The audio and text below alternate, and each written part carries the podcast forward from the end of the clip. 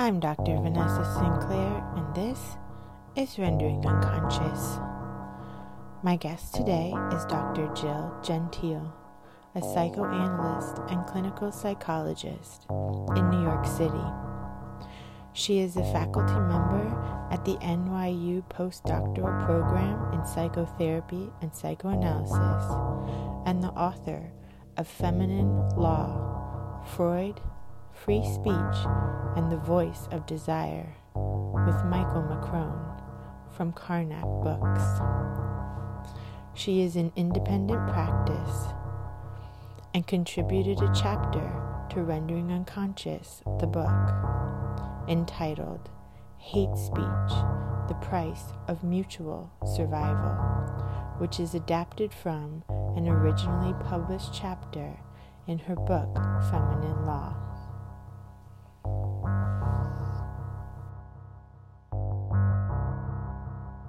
Rendering Unconscious is also a book. Rendering Unconscious Psychoanalytic Perspectives, Politics, and Poetry. Available from Trapart Books, 2019. Please visit our publisher's website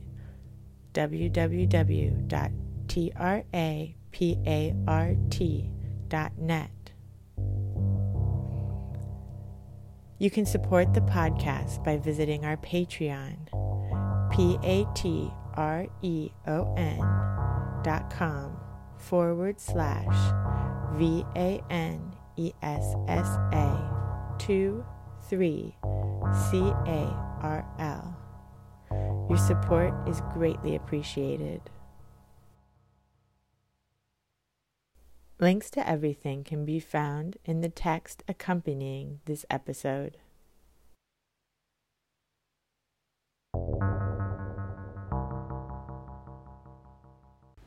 How did I get into psychoanalysis? Um, wow, Vanessa, I haven't thought about that in a long time. I think I um, was kind of lost in searching and really found myself interested in personality theory in college. And that led me to be more and more interested in psychology and clinical psychology, which I knew nothing about. Um, and then I ended up working with res- at a residential treatment center with children, which had a profound impact on my curiosity about uh, child development and play therapy and limit setting um, and how limits actually is relevant to this project that I work on now, but how limits create a space for expression.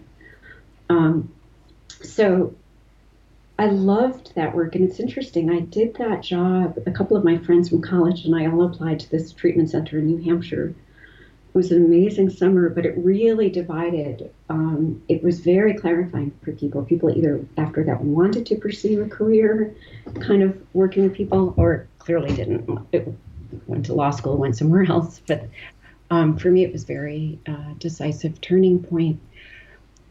I still knew nothing about psychoanalysis, um, but later, once I started graduate training, I think it was I had a love affair with projective testing loved, loved, loved the, the Rorschach in particular. And I happened to do a lot of work with children, very immersive training with Rorschach analysis, like literally a few, like at least once a week, maybe sometimes more than that. And then we would look at how these evolved over time over the course of play therapy. And I became um, really uh, persuaded that projective testing uh, had immense value for capturing unconscious dynamics and personality structure that it, and it opened up so many doors for me and then over time the community where i trained was in rochester new york was very a very self-psychologically rich community and it was in the 1980s when there were like lots of wars between Kernberg and Kohut. So alliances were formed. We could say splits were formed.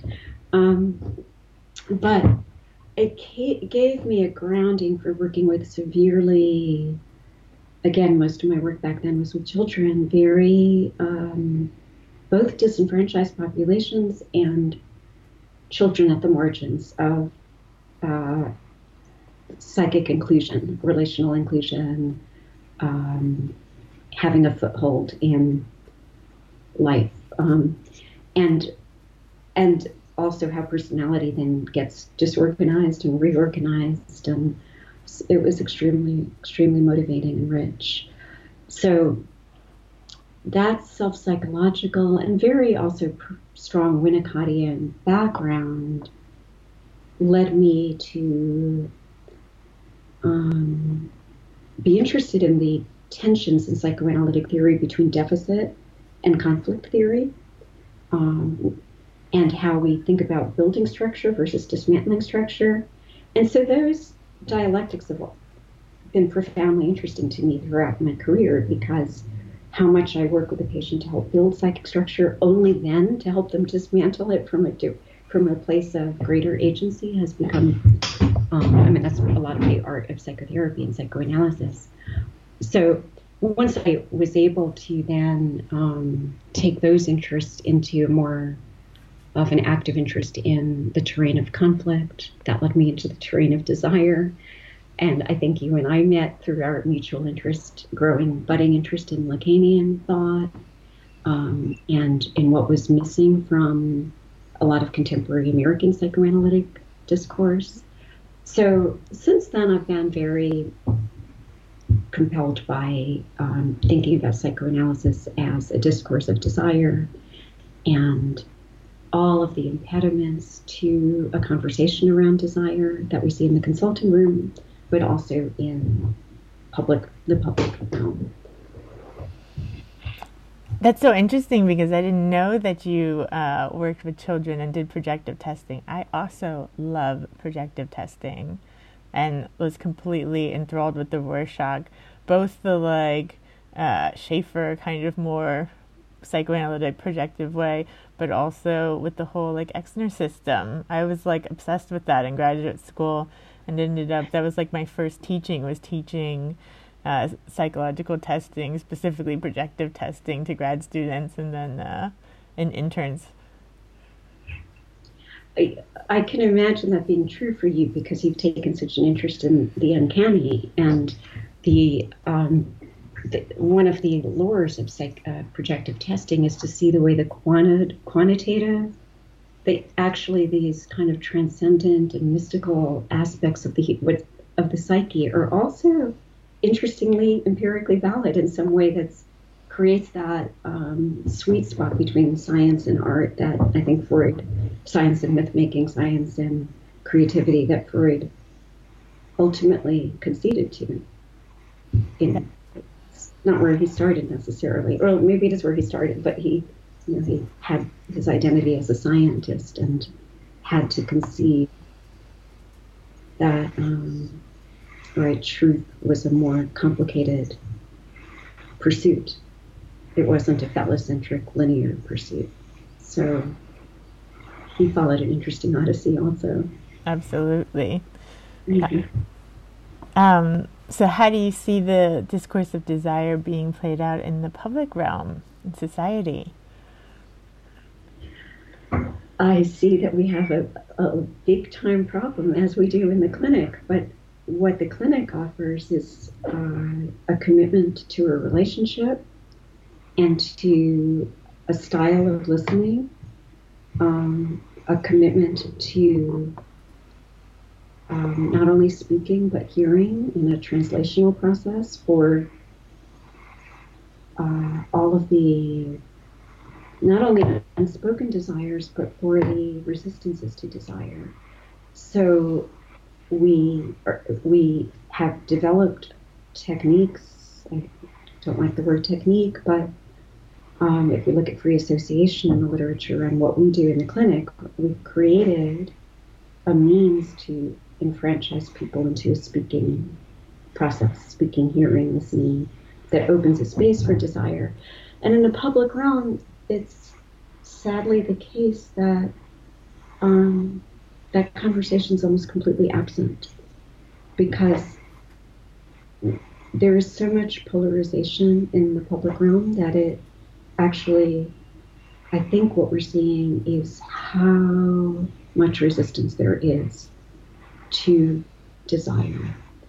Um, that we're we're more comfortable in the language of obligation, demand, control, brute force rhetoric, um, apparently lies, and um, and making up reality in the name of free speech, as opposed to a commitment to the ethic of honesty that was a part of Freud's fundamental rule.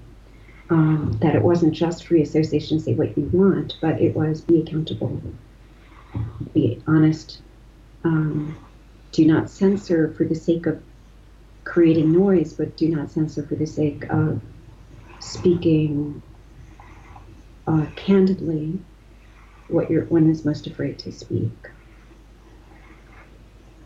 That's beautifully put. Yeah, and it's like don't don't uh, don't censor yourself to maintain this cohesive narrative that you imagine yourself to have or would like to have. right, and if the patient is busy doing that, the analyst disrupts that space, to, that that conversation for the sake of a less conventional conversation, and to to begin to make sense of what that patient is so afraid of or protecting the analyst from hearing as well. And we don't have in the public realm, ideally, I believe the government might function in, analogously to the therapist. Like there might be figures in the public life that have that function. The press, to some degree, has that function, right? They are their role is to provide a checking balance um, to to create help create that triadic space that is at the core of um, democratic functioning, but it's also at the core of psychoanalytic thinking. This idea of a triangular space and how we cultivate that triangular space is, it, I mean, it's such an elusive space, and I think to the degree that I've studied the free speech literature and the First Amendment literature, it seems to me that um, that goal is not articulated. It's not well articulated that that actually would be a goal of the First Amendment to create an inclusive space and uh, a third space so that we so that we can begin to translate and interpret and hear each other in between the fixity of ideas or the um, absolutist kind of uh, insistence on and is what, what, Thomas Ogden would say is is what it is reality. It's a huge it's it's it's it's a very scary time that we're living in. It's an exciting time, but it's we've become so untethered from hearing, truly hearing each other and listening to desire with, I think, terrible consequences for society. I've been thinking about how interesting it, it is that at this moment where we're having this like global crisis with the environment and fascism and everything that at the same time we're all connected through social media and the internet uh, in a way that we've never have been before. And so we can all see like this kind of crisis and collapse like in real time. Whereas if this happened, I don't know, 20 years ago, that wouldn't be the case. It's that's fascinating, and the question in part is how much is it because we are so interconnected in an unprecedented way that we've also created this crisis in um, I mean, there are multiple crises that are intersecting. There's the climate crisis. There's um, the crisis in democracy, which goes hand in hand with the crisis in free speech. Um, there's growing, obviously, incredible inequality. Um, I mean, this lead story in the New York Times today about this horrific um, oppression in China of, um, you know, the Muslim population. It's that before our eyes, even as it's exposed, we're bearing witness to utter brutality and utter division and and we seem to stand by so helpless even when truth is exposed. Um, I think perhaps psychoanalysis could have something to say about this. I, but I think we see some of the same um, problems in psychoanalytic discourse, where we then kind of do retreat to a more authoritarian or to familiar narratives and or polar, polarized schools of thought, although much less so than in the past. I think we are really speaking across schools of psychoanalysis now. Um, but I've wondered how much this is where, where I think some of not only the crisis lies, but some of the excitement lies. Are we moving towards an unprecedented encounter with what remains elusive and uncanny really a first time human experience on a global level. And I, I know, given your interests, I wonder what you think about that. If, is there the possibility that we're approaching something unknowable, so heretofore unknowable and unknown, um, and we're freaking out as a planet and bringing ourselves to the brink of destruction?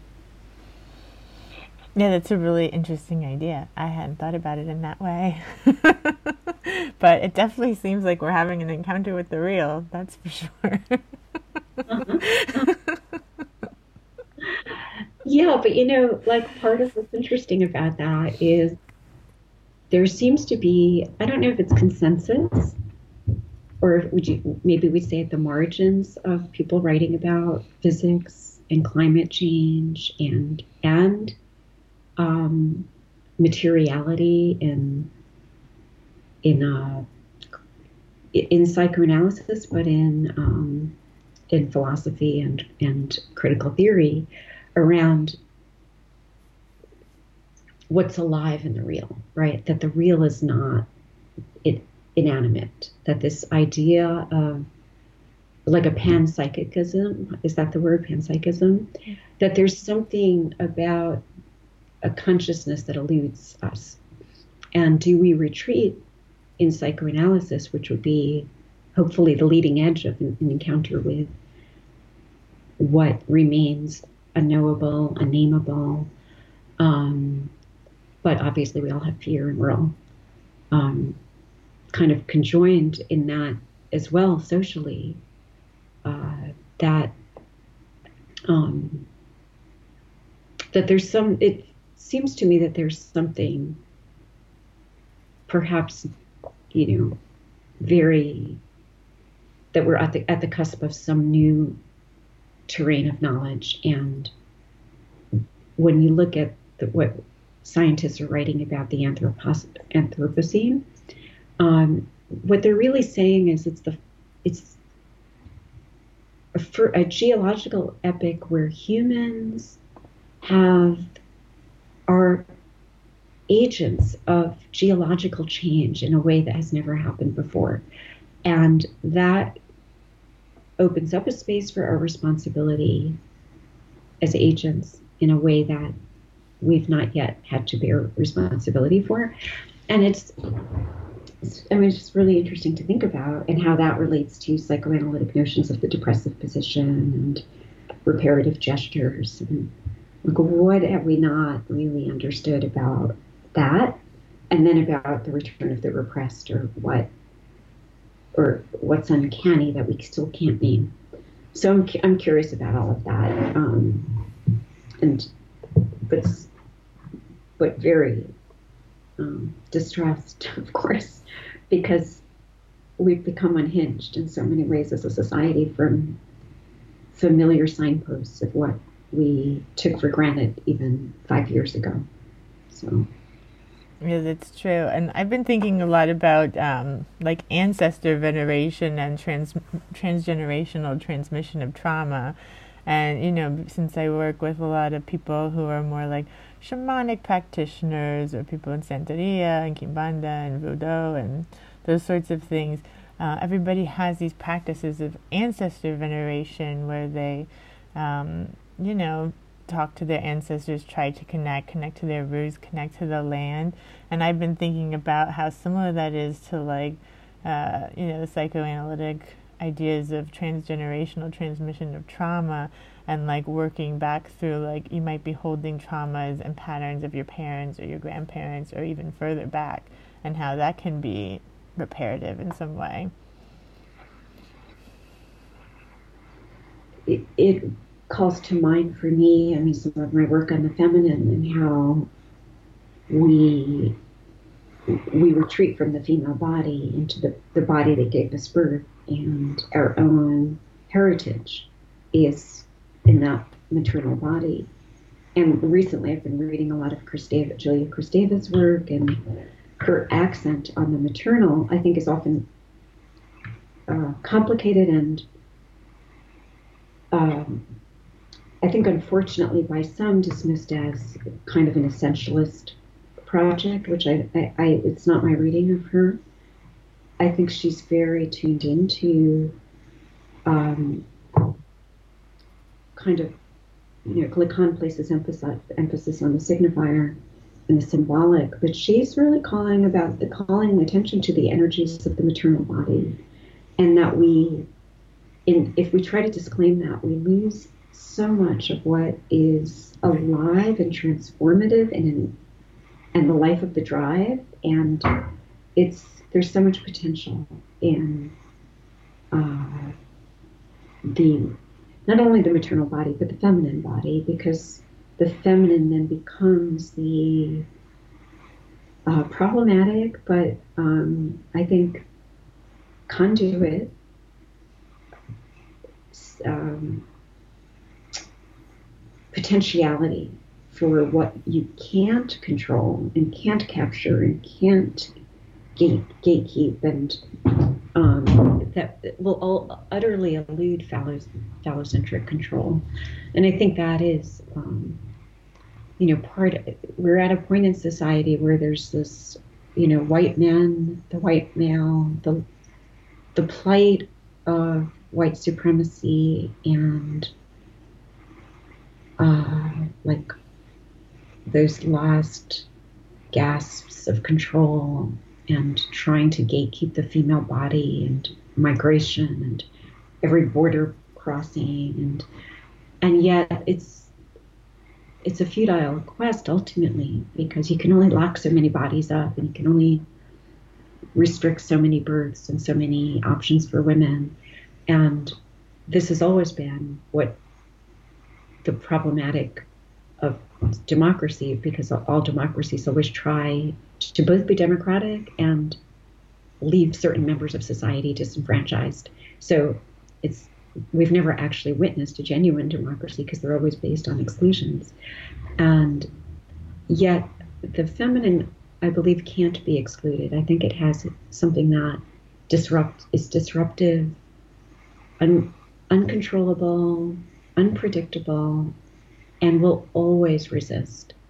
And so that has um, the following that energy is going to guide us. Well, that sounds like we should talk about your book then. Oh, okay. Feminine Law, Freud, Free Speech, and the Voice of Desire. How did it come about that you decided to create this wonderful book? Oh, thank you so much. Well, we've already been talking about it to some degree because these are the themes. Um, uh, well, so I was interested in the problem of agency and how patients in our, you know, I, the, one of the ways I talk about this is that it became clear to me through my work with people in the clinic that our patients, right, they come in, they they have one symptom or another symptom or another symptom, and I used to think, oh, what is this person's issue? What is this person's issue? What is that? And then I realized that's sort of irrelevant. What's relevant is are they able to speak uh, desire? And how can psychoanalysis contribute to helping people claim a sense of agency and ownership of their body, of their desire, of their intentionality, and how can I use myself towards that end.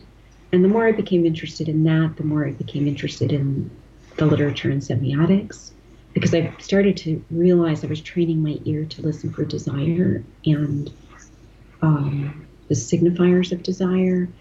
And so that's what I was writing about and interested in. Um, and somewhere along that odyssey, I began to think about what does it mean to use the analyst as the means for enfranchising the patient in their own discourse, their own discourse of desire, and which always is as well enfranchising them in a relationship. And if that project always means dismantling the hierarchy between analyst and patient for the sake of an inclusive relationship, then the analyst needs to forego their privilege in some very real and uncomfortable ways. Now that's become almost commonplace since post-Trump. Like in our era now, we talk a lot about checking your privilege, but I think that that project in analysis is, still has a ways to go to become more articulated how we might do that for the sake of our patients. Because i think what started to happen at least in the relational world was this um, idea that we were creating equality as if we could from the get-go. But like one of the interesting counterpoints in lacanian thought is the analyst holds themselves right as the subject supposed to know for the sake of the patient's dismantling. And yet I don't know that Lacanian thinking goes as far as some in relational thinking go to to really dismantle that authority and reveal the subject behind the, the veil, um, so that two people can come into being and presence in a way that's mutually knowable Uh, okay, ever partially because we're only ever partially knowable to each other, and it's a, it's a fluid, never reified process, but and can never be totalized, but but still a partial process of mutual knowing and exploration and intimacy, and that happens in psychoanalysis between body and mind, right? And that's where Freud's brilliance around languaging the body, bringing the body, you know, the subject of drive becomes a subject of language, a subject of desire.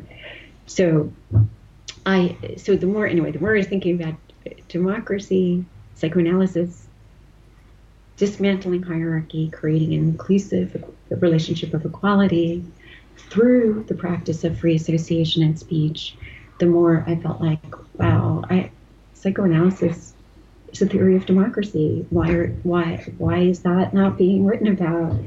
And I mean, this is before Donald Trump, right? I was working on this book uh, several years before 2016. Um, so it began, so then I started to think, well, how can we contribute to, how can we look at this parallel, if there is a parallel or an analogy between the First Amendment and uh, free speech? And again, being captured by the idea that the First Amendment is our First Amendment in U.S. constitutional democracy. And um, that the fundamental rule in psychoanalysis is free association. And then I thought, wow, that's kind of interesting, right? At, at, at, the, that they're both acknowledging the primacy of speech and freedom of thought and speech. Um, the the first they they're both very parsimonious rules. Uh, there's very little. There's like the First Amendment's only 45 words, and Freud actually said very, very little about free association throughout his entire body of work. Um, but the um, it opened this doorway for me to begin to examine how the moment the founders, whether it's the founder of psychoanalysis or the founding the framers of of the U.S. Constitution, both were establishing their fundamental rules as a response to tyranny, right? The, re- the rebuke of a certain kind of repression, psychical repression.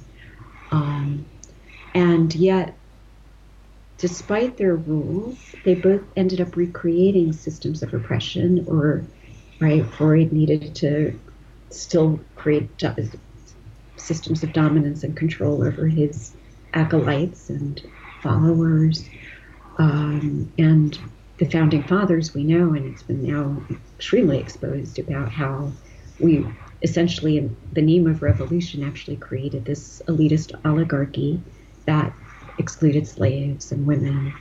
So, at, the more I dialed into this, the more I became like mm-hmm. curious about these exclusions that preclude the fulfillment of democracy, which then gets a bad name because of its alliance with capitalism, even though that is capitalism. That's not really what the project of democracy is. Democracy, if it were to be fulfilled, would be a radical project of socialism and inclusion of all voices on equal footing, despite obviously the fact that we all have individual differences and are, have singular talents and and liabilities. So, in any event, it, it the the recurring theme of exclusion led me to the exclusion of the female body, which was in the, found in the Greek democracy and American democracy, and certainly in psychoanalysis in its theory and practice around the female body, which was completely ironic since it was the female body that informed the origins of psychoanalysis. So, how did it then become so utterly degraded? And specifically, how did the female genital become so degraded and silenced? And what does that mean for a robust free speech economy? especially because we know psychoanalysis proceeded to privilege the phallus. And that, I hadn't expected to get into that. but once I got into that, I felt like it was an inescapable problem that I needed to sort of try to take on. Because at the heart of, um, if, if we understand psychoanalysis as a study of signs and symbols, as basically as a semiotic mission, then we need to explore the fact that we've been somehow comfortable with an ongoing commitment to a phallocentric theory. And every time there's um, resistance, feminist resistance, um, it, there's a brief period of kind of acknowledging the resistance and you could look at Karen Horney or um, Eric, Irigaray, all of the exciting, interesting, powerful interventions that have been made. Um, contra the phallocentric, phallocratic um, um, discourse of psychoanalysis, and then we then we see that we play in democracy, and so it so the question of what is eclipsed or occluded becomes even more interesting and so that led to my focusing on um, how the female genital functions as a limit of speech and then this literature that points to the silence in speech in the clinic when the patient says i have nothing to say. I have no thoughts. How silence itself points to the word nothing and a nothing that when then pressed further the analysand seems to associate to the female body to the female genital body um, and there is a convergence of literature that points to this and then that literature gets silenced also um, now we have a very active interest in Lacanian thought around the nothing, around the void, around the veil, over the void. Um, we have in relational literature all kinds of efforts to point to different metaphors for space, spatial metaphors. And I started to recognize these spatial metaphors and these um, the call for the primacy of the void as the gateway to the feminine but that if we were to name the vaginal, the, the counterpoint to the phallus, we would we would open a we would open a space for naming the gap, which then enables us to listen for the gap in a new way and actually to keep our eye on the gap. Because you know, when in free association, Freud instructed us to listen for the gap, but we're all the time actually.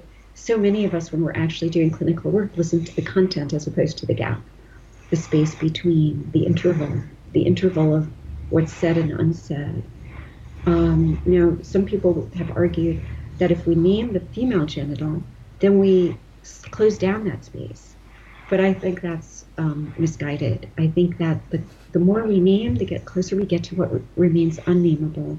And what we really want to get to are the novel, disruptive energies of the real.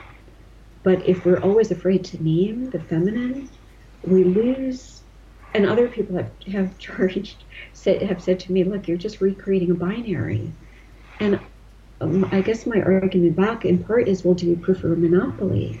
If we have a phallocentric, then we actually, that's what creates the binary because then we create hegemony. We create the haves and the have nots. We create a polarized world, which we see play out in the culture, that excises the female, excises the migrant, excises the refugee, the bodies that we don't want to acknowledge and name and know. Um, and we lose so much robustness and we, we lose the space of difference. And difference is is where the excitement lies. That's where um, something new emerges. Yeah, and I also love that this uh, thing that we will not name, that is the female genital, is uh, where we come from. It's our origin, you know.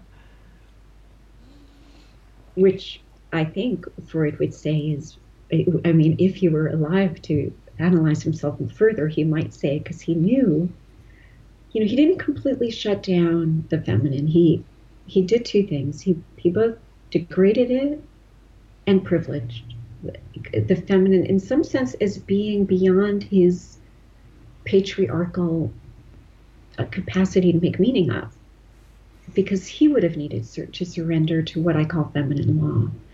Um, so I actually think, you know, I the way I understand the First Amendment and the way I understand his rules of free speech, um, his uh, technical guidance on free association and the fundamental rule, is I see them as spaces that enshrine a certain ambi- ambiguity so they're they're interestingly kind of creating contours for space and for inclusivity, but they're not totemic. They're not um, inscribed by man. They're not prohibitive laws. They're not symbolic laws. They're not totemic laws, but they are laws that are, if you surrender to the to the real, we could say they're laws rooted in nature that create um, a tension between the lawful, right, symbolic, and the lawless,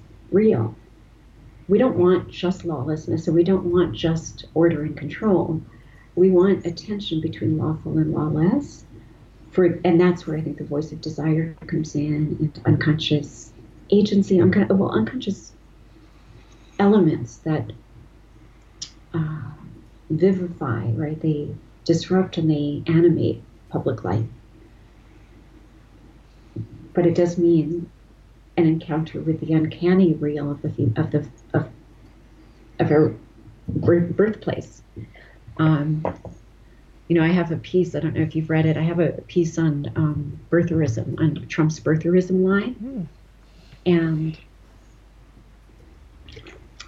so that obviously that was written after the 2016 election, which was after the publication of this book, but it gave me an opportunity to take a look at the Trump campaign and Hillary Clinton's uh, the way she was portrayed, and especially by Trump, in the context of this retreat from the feminine and inability to claim the vaginal symbolic, uh, which the wonderful thing to meet my mind about the, female genital, if I will say that, is that if you symbolize it, it both gains parity with the phallus by being visible and named, but but it sort of names something that's unassimilable, right? That resists assimilation and symbolization.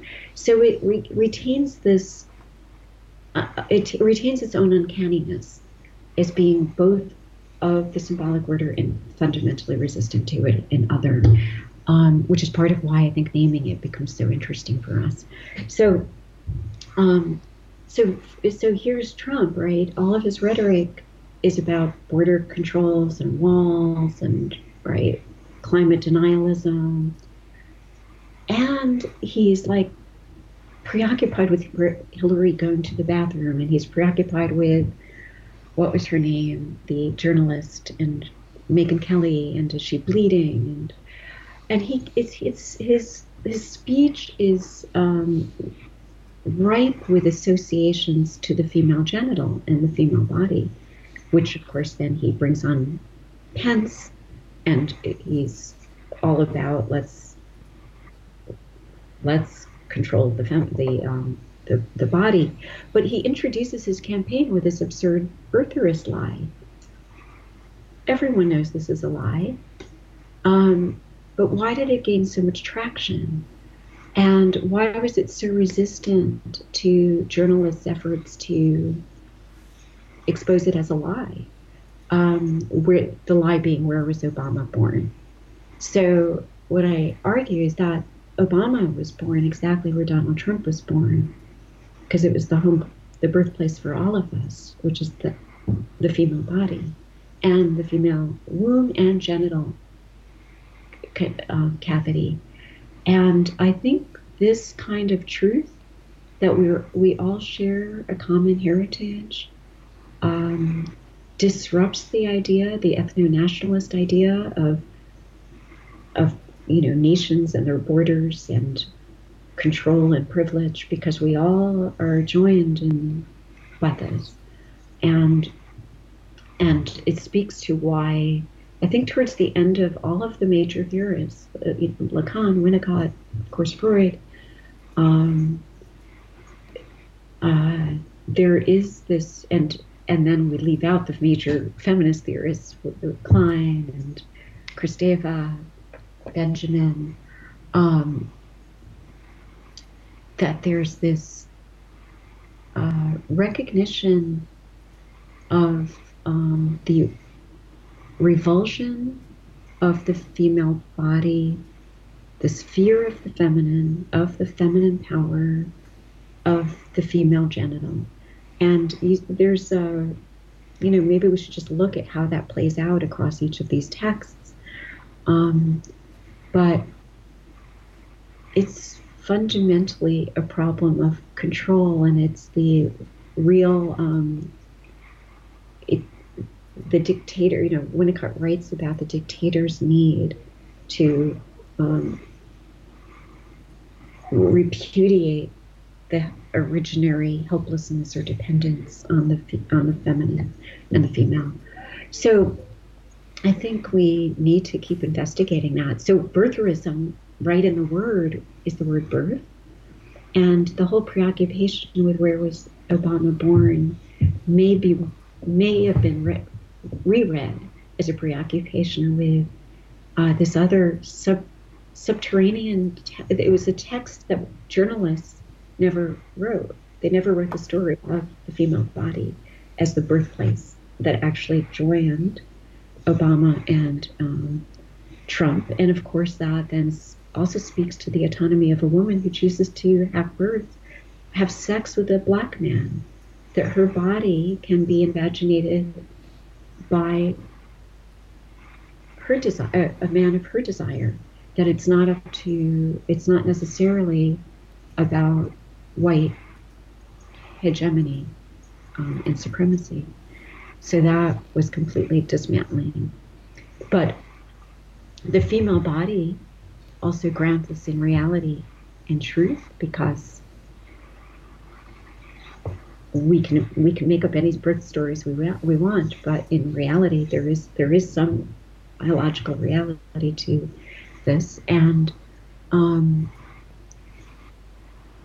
I think our dismantled free speech discourse today, the fact that we're so dislocated from truth has to do with the feminine.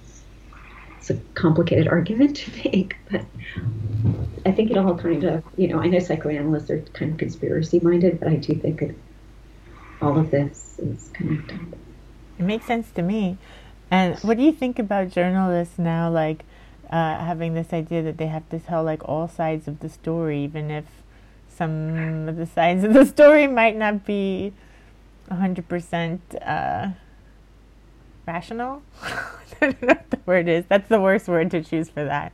But it's like the idea, like, for like I, don't, oh this this new law they just passed in Ohio where like a child's allowed to say like wrong scientific information in their paper if it's in line with their religion or something. Like people can believe the earth is like 6000 years old or whatever when we all know that it's not. But like why would a journalist have to report that point of view when it's it's just not true? I didn't know about that law, and yet it really speaks to how dismantled everything we took near and dear, um, at least in terms of um, a certain kind of discourse around reality and truth telling, um, and ultimately morality has become so dismantled and dislodged. There's so many components of it because, right, if we're working on dismantling hierarchy and privilege, I think what somehow that has fed into this dismantling of expertise and knowledge. And it's a porous line, unfortunately, that has become, um, and it, it, I mean, it shouldn't be, it, I don't know that it, it, needs to be quite so porous. There, I think we can challenge uh, people's creations of um, falsity, and hopefully for the sake of education, we need to. In the clinic, if our patient says, I can make up any reality I want, and I should be able to get an A because I'm as entitled to you as my narrative or my version of reality, we'd probably say something like that's a nice fantasy. Like that, we all have a fantasy that we can make up our own that our truth is is is true because we dare to claim it. Um, and that's a little different than being accountable to the ethic that Freud had in his commitment to free association of an ethic of honesty. Um, so, but I think what we're seeing is something about when we fail to provide um, that ethical space for speech, which is a triangular space accountable to something beyond the dyad, beyond the magic, right? Then we, when we fail to do that, we're left in the world of magical thinking and omnipotence.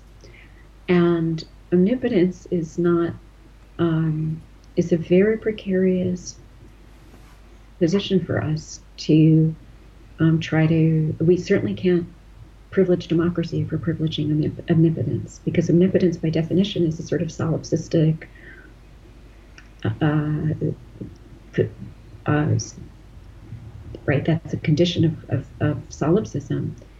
And so we're seeing a crisis of solipsism in omnipotence, um, and therefore a problem of truth. And somehow now we have laws that are um, not functioning to honor, to create a lawful space, but actually to collapse this and privilege uh, this disenfranchised kind of discourse. It's, yeah.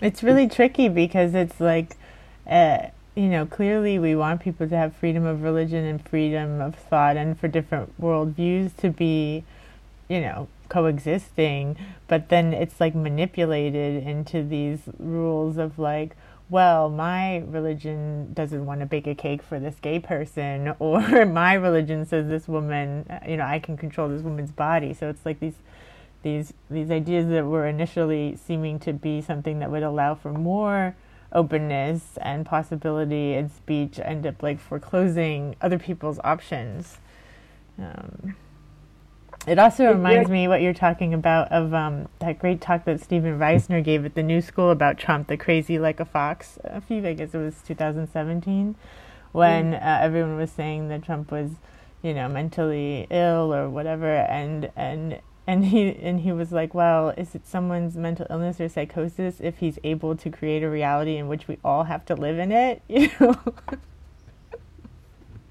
What is that? uh, what is that? How, and and has that that what's going on now with these impeachment hearings is unprecedented. If you listen to the opening, the opening gambit, um, where Nunes basically instead of signing on to okay, this is a valid inquiry, it's become so politicized right from the get go, and it's just a microphone for Trump to to um, delegitimize every institutional process we have to preserve democracy. So we have create we have now really we are all players in Trump's and it, it's not just Trump, but the, this, everything that's followed. But it's beyond so beyond Trump because it's happening worldwide in terms of the retreat which Freud warned us about the retreat from knowledge, the retreat to authoritarianism, because of the fear of claiming agency for our own desires. And what does it mean? Why are we so, so scared of knowing ourselves and knowing each other? What does alterity mean? What does, um, what's the forbidden desire that's so so so frightening. We'd rather do this to ourselves. Um, we may destroy ourselves in the process, and and then that leads on to questions of how how can we help um, a society that's so that's been so beaten down and has so much um, bitterness and resentment uh, to regain any kind of self respect and capacity to feel heard, um, wanted, and and potent. And again, this is something psychoanalysis ideally knows something about about potency and how we help people find their uh, power. But that's it's such a long journey because we need we need really inclusive spaces for not only free speech, but for hate speech, for hearing quite violent forms of speech that are aimed to eradicate another person's reality and subjectivity and very physical aliveness, right? So, um, we well, that brings that brings to mind your the chapter that you contributed to rendering unconscious the book that was pulled from your your book, and it's hate speech: the price of mutual survival. Yeah, yeah. Thank you for including that chapter in your your book. I've loved how creative and um, how inclusive that book is. That's a that's quite a tribute to democratic psychoanalytic thinking. Um, because you're very inclusive in the voices you bring together and the kinds of writing you bring together, which is so exciting. Um, I um, so I I did turn to trying to address the problem of hate speech because psycho, psychoanalysts regularly contend with hate speech in their practices, right? We, we don't call it hate speech, but we regularly contend with patients chipping away at the progress of the analysis, um, their the resentments that they bring to us because of their own status as victim, what experienced experiences as victims, and or um, people who have not had their piece of the pie in terms of a feeling of inclusion and fairness. And so those resentments come into the treatment room, and they're often class based, racially based, um, gender based and the analyst needs to bear some responsibility for their participation now as the analyst in recreating the, those hierarchies and bearing the price of those resentments, which is part of why our work is so, so hard and why we all need mutual support because we process so much hate in the clinic. Um, and if we're open and alive to it, our bodies really feel the impact of that. So, um, and our patients need us for their own survival to bear some responsibility for that and some capacity to translate that hate so that we can open a space for desire and ultimately love. But, you know, I, here I take a lot from Winnicott that Winnicott set a very high bar for how much the mother and the analyst needs to endure a certain kind of hate. Um, and that, so this is why I'm not a fan of efforts to censor hate speech or, um, you know, the, a lot of these signs and in the context of the Trump campaign and since uh, home hate has no home here, I find alienating because hate needs to be welcomed. We can't just right repudiate hate. We all are capable of hate. We all have hateful capacity. So I think we need to be able to welcome hate, which is a kind of odd thing to say, but we need to welcome it, not to have it, um, not to reinstate a dynamic of being of hate and being hated, but for the sake of um, translating that hate um, so that the infant, whether it's the infant who needs the mother to endure her hate so that the infant can come alive as a subject, um, or if you look at Winnicott's object usage paper where the mother is destroyed, this mother as mother is destroyed for the sake, though, of mother coming into being as a separate subject with her own desire so that infant can then discover mother and they can have a life beyond hate, beyond imprisonment, um, where two subjects come into being with a life of desire. And then we're into a democratic discourse of desire where um, it's much more animating and alive. Um, but I think it's necessary, and this is a, a, public service we might provide, which is to say um, to the public, we need spaces for hearing hatred, not just um, silencing it or um, hating the other person for being so hateful or racist or this or that, um, but for, for trying to hear it so we can translate it. And um, you know, if Trump were Trump has aroused so much hate, both a, a, a, in the on the part of those who can't stand Trump, his political opponents, but also in his rallies, those who are Trump supporters, the freedom to hate. So we could say this is a legitimate human need that he's helped to um, bring into public awareness.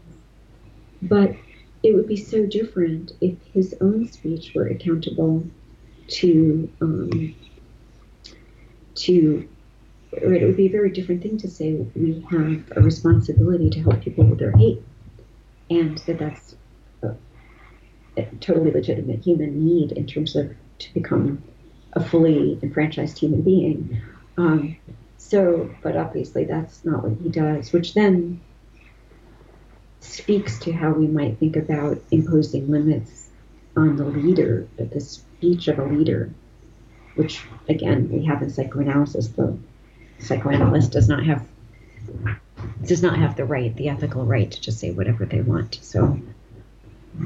Well, I think that we all thought that the leader did have limits to what they could say, because um, there's just always been kind of implicit guidelines and uh, you know, they read from speeches, you know, that are written ahead of time that people check and fact check, you know, usually. So we've seen that kind of blown into smithereens. Yeah, we have a lot to learn. We've been quite solipsistic ourselves. And uh, though, again, given the recent political rhetoric, it seems that we had some commitments in place. We never had that commitment to the, the same commitment to healthcare that Sweden has, but um, or to you know pre-K, universal pre-K or kindergarten, but um, what's it, what is stunning is how quickly so much has been dismantled. Whether it's clean air, clean water, um, basic safeguards in terms of human rights, uh, the freedom of the press to function without retaliation and defamation. You know the idea that journalists will be charged with libel, or if they did. So the increased fear that's now in society in America um, is very startling. And it may be that we need many more mass protests. I think we need bodies in the streets. Um, and it is a bit concerning that we're not all out in the streets, even like now these impeachment hearings have started. And so part of the question of are we still too comfortable and what will it take to further rele- release the energies and the and bring collective bodies together and collective voices together.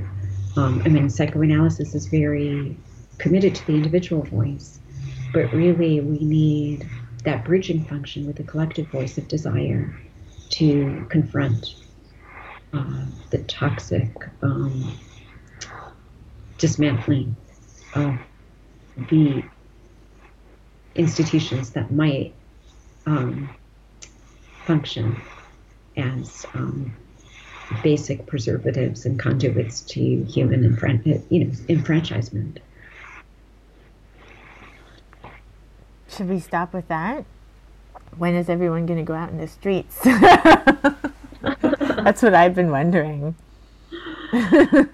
yeah, yeah. Well, I think we're all a little bit still too comfortable, which is a scary thing to say. It's scary to think that, but you know, I'm kind of happy working on writing and not being out in the streets. But meaning we all have sacrifices to make if we're going to be out in the streets. Mm. That's a lot to bear. But the cost is very high. And it also, you know, there's also a question of what um, has this world be, has have we been too comfortable expropriating violence and conflict like the real fights right to a certain segment of the population who go off to war and fight battles on supposedly on behalf of saving democracy but really for other often for other nefarious goals. Um, and and is this part of the price of having again created uh, privilege and exclusion that we, we don't fight these battles we need to right every patient needs to fight this battle. Every patient and analyst need to fight the battle together for the sake of their relationship. Um, but if we gave up being vigilant but also recognizing how fundamental for each generation it is to claim voice and fight these battles. We we have a very messy situation. Anyway, thank you, Vanessa, so much. I could go on and on and on, and it's so pleasurable That's to talk. great.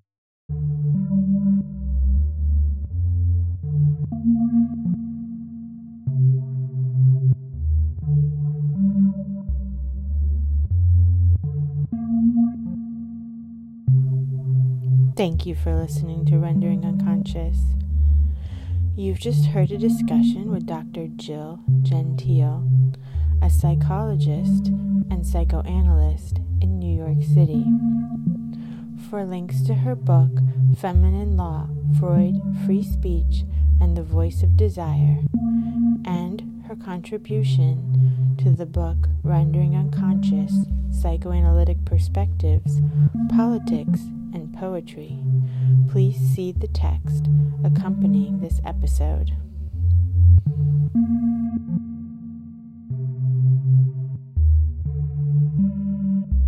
Rendering Unconscious is also a book. Rendering Unconscious Psychoanalytic Perspectives, Politics and Poetry, available from Trapart Books 2019.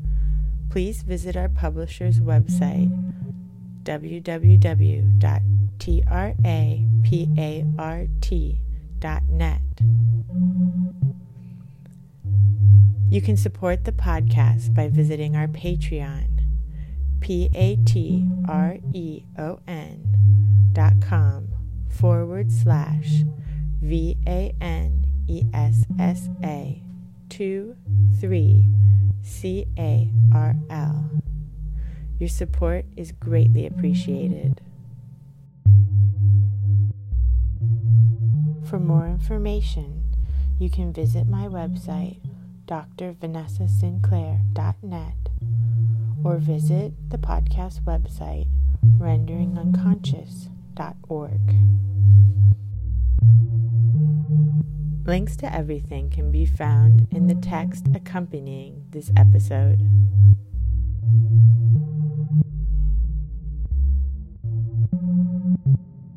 I had to drink up all the water in my carafe and was still thirsty. Towards morning, I slept and was wakened by the continuous knocking at my door. So I guess I must have been sleeping. Need context, and that context is the three shadow arts shadow play, strategies, and ritual.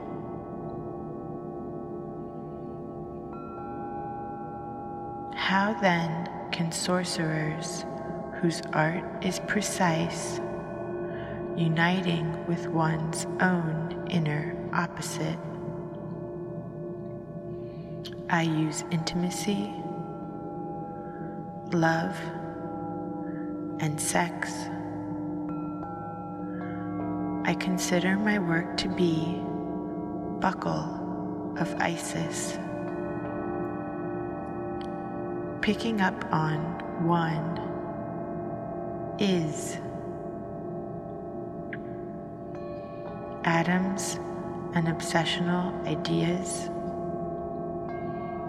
The conflict now stands out clearly. On the one hand, the dream belongs wholly to sleep. On the other hand, thee to make these principles of limit clear at the outset, for they are as much a description of scope and method as they are statement of faith. First, no matter how far up or down we go in the psyche, science and theology for their psychic premises, so the tradition of depth psychology is to stay at home and to create its own ground as it proceeds. this ground psychodynamics, psychotherapy, psychopathology is surely well trodden by endeavor to explore, and disclose is possible only within the classic confines of the old the known and the limited. New pleasure to watch. You looked like a newly married couple. He smiles at Severine. Severine, rather aggressive. I suppose we looked a bit ridiculous. Oh no, it looked very beautiful, reassuring.